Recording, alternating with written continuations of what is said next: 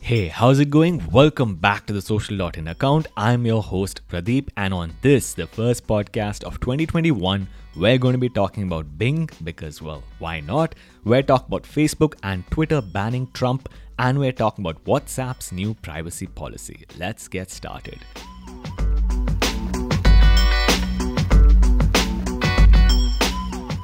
So the first story we have for today is about Bing Webmaster Tools and their new new performance report. So well, first of all, performance report actually rolled out way back when in February of 2020 and now Bing has updated it with the following three new features. The first one is called crawl errors, the second one is called crawl requests and the third one is called indexed pages. Now firstly talking about crawl errors, obviously it tells you whether Bing bot has discovered any errors on your website. Secondly, crawl request tells you that Bing bot has actually crawled your website and indexed pages similar to search console shows you the pages on your website that Bing bot has actually indexed. Now obviously this will be useful because in the future Google is going to be broken up into very separate companies. The next story has to do with Google and their Question Hub feature which is now rolling out to publishers in the US. Question Hub was rolled out in 2018 by Google to regions where people are asking questions on Google to which Google itself cannot find relevant content.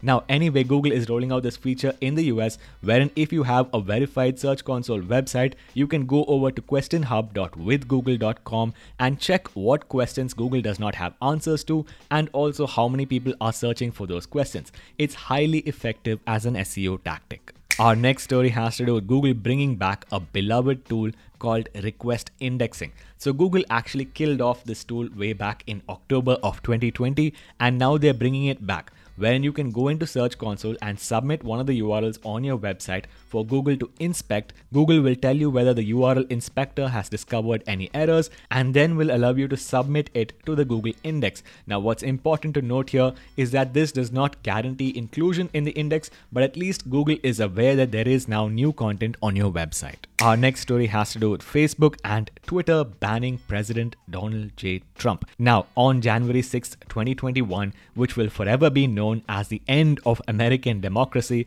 a whole host of protesters stormed the Capitol and did real damage. Now, Facebook has banned Trump indefinitely, at least until the end of the transfer of power, which will be on January 20th, 2021. And the reason they banned Trump is because his posts incited the riot. Now, Twitter has banned Trump for 12 hours, and the reason they've banned Trump is because of his tweets, which actually spread election misinformation. The question I have here is that okay, Trump is banned, but what about all of the various right wing media outlets? Because clearly the riots have shown that their conspiracy theories have real world consequences. Our final story of the day has to do with WhatsApp's new privacy policy. So in 2014, when Facebook acquired WhatsApp for a cool $19 billion, they actually explicitly promised that WhatsApp users would not be forced to share their data with Facebook. Now, a couple of months back, Facebook has actually asked WhatsApp users to accept the new privacy policy, which allows Facebook to share WhatsApp users' data.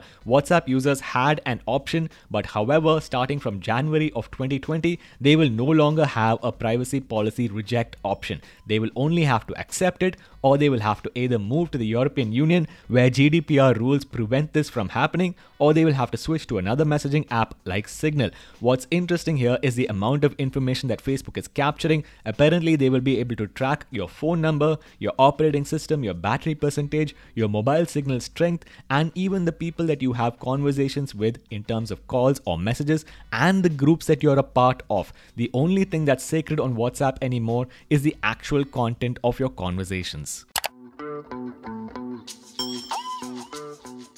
That's about it for this week's episode, guys. If you enjoyed it, please go over to your favorite podcast application, subscribe to the Social.in podcast, give us a five star rating, and review us. And we will see you guys in the next episode.